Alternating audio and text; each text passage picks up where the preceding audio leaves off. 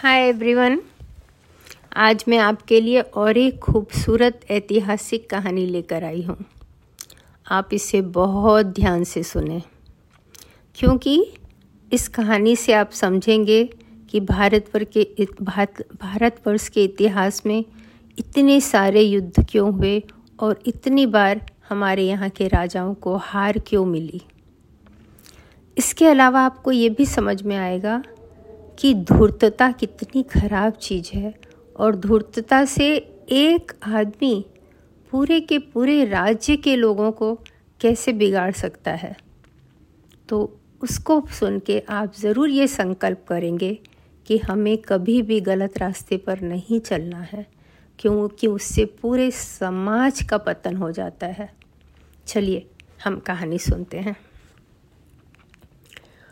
अपने पिता बिंबिसार को मारकर अजात शत्रु मगध का राजा बना। वह बहुत चालाक और शक्तिशाली शासक था। एक दिन अजात शत्रु का दरबार लगा हुआ था और उससे मंत्री कह रहे थे कि चारों ओर आपके नाम का डंका बचता है। किसी रजा की मजाल है जो आपकी ओर नज़र उठाकर देख ले। दूसरे मंत्री भी यूँ ही कुछ कुछ कह रहे थे, किंतु अजात शत्रु ने कहा, एक काम बाकी है। सभी मंत्री पूछ बैठे, कौन सा काम महाराज? वैशाली की विजय। सभी मंत्री सन्न रह गए, क्योंकि वैशाली जो है, वहाँ पर प्रजातंत्र था, वहाँ राजतंत्र नहीं था, वहाँ के निवासियों को लिच्छावी कहलाते थे। और वहाँ के प्रजातंत्र मतलब जनता का खुद का ही शासन था। वो स्वयं नायक सुन, चुनती थी और वो नायक अपने आप को देश का सेवक समझकर सभी लोगों की ठीक से देखभाल करता था और राज्य की देखभाल करता था। वहाँ की जनता को अपने देश से बहुत प्रेम था। इसीलिए किसी की हिम्मत नहीं थी कि कोई वैशाली पर आक्रमण कर सके। वैशाली एक समृद्ध राज्य भी था, क्योंकि वहाँ की ज़मीन बहुत उपजाऊ थी, बहुत सारी नदियाँ और नहर थे। राज्य में खूब फ़सलें होती थी तो वहाँ की जनता बहुत खुशहाल थी। और वहाँ की वीरता और देश के प्रति अपनी जान देने की, मर मिटने की भावना इतनी ज़्यादा थी, इतनी प्रबल थी कि किसी भी देश की हिम्मत नहीं होती थी कि वैशाली पर आक्रमण करे। अजात शत्रु के दरबार में एक बहुत कुटिल मंत्री था। कुटिल मतलब जिसके मन में बहुत गलत विचार, शैतानी इस तरह के षडयंत्र करने तरह करने वाले तरीके, वो घुसे हुए थे। तो उसने राजा को कहा, मैं आपको कान में कुछ कहना चाहता हूँ। तो अजात शत्रु थोड़ा चौंक गए। फिर उन्होंने कहा, ठीक है, कहो। उसने धीरे से राजा के पास आकर कुछ कहा और उससे सुनते ही अजात शत्रु बहुत गुस्सा हो गया और उसने कहा, मुझे तुमसे यह उम्मीद नहीं थी, तुम जैसे घटिया आदमी को जीवित रहने का अधिकार नहीं। सेनापति, इसे अभी ही फांसी के फंदे पर लटका दिया जाए। तो वो वयस्कर जो है, मंत्री, वो रोने लगा कि मेरी गलता, गलती माफ़ कर दे महाराज। आप, मैं अपने आप ही दूसरे राज्य चला जाऊँगा, आपके यहाँ से दूर, लेकिन मुझे जान बख्श दे। तो सभी लोगों ने भी कहा कि हाँ इसे मृत्यु दंड मत दें, इसे छोड़ दें, इसे छोड़ दें। तो उसको मुँह काला करके घर, राज्य से बाहर निकाल दिया गया। तब वो जो है वहाँ से सीधा वैशाली पहुँच गया।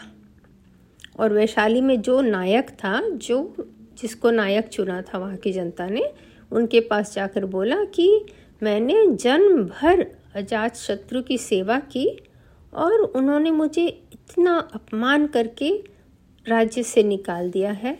आप मेरे को सहारा दे सकते हैं? तो नायक ने कहा, ठीक है। तुम यहाँ पर आराम से रह सकते हो। वो नायक के पैर में गिर के और उसको बहुत बहुत धन्यवाद दे के और नायक ने उसे काम भी दे दिया कि तुम यहाँ का देखभाल करो, ये करो। और जो काम उसको दिया वो बहुत अच्छे से वो करने लगा। तो फिर नायक ने उसको और बड़ा काम दिया। तो उसको भी वो और बहुत ही अच्छे से करने लगा। लेकिन अब क्या करने लगा वो वायस्कर, जो एक दूसरे लोगों के मन में उनके खिलाफ जहर घोलने लगा। वो किसी को खाने पर बुलाता और उससे बातें करता, फिर दूसरे को बुलाता और दूसरे को उसके बारे में कुछ कुछ फालतू बातें कहता और फिर दूसरे वाले उससे चिढ़ जाते। ऐसे करके वो एक दूसरे से सारे लोगों को चिढ़ाना शुरू कर दिया। सभी लोग स्वार्थी बनने लगे, धूर्त बनने लगे। एक दूसरे को नीचा दिखाने का उपाय सोचते थे और इस तरह से उनके दिल से देश सेवा की भावना ही खत्म हो गई। उनके मन में सिर्फ़ स्वार्थ आ गया। वो सोचने लगे, अरे, अब मैं और कैसे कमाई करूँ? कैसे कुछ भ्रष्टाचार चले तो उससे कमाई करूँ? इस तरह का लोगों का नियत हो गया और फिर वयस्कर ने क्या किया? एक दिन, उत्सव के दिन उसने पूरी जनता को शराब बांट के पिलाया। तो सभी लोगों को बहुत मज़ा आया। तो सारे लोग शराब के नशा में थे। चाहे वो सेना सेना के लोग हों या चौकीदार हों या नायक खुद हो, कोई भी हो, सभी कोई शराब में डूबे थे।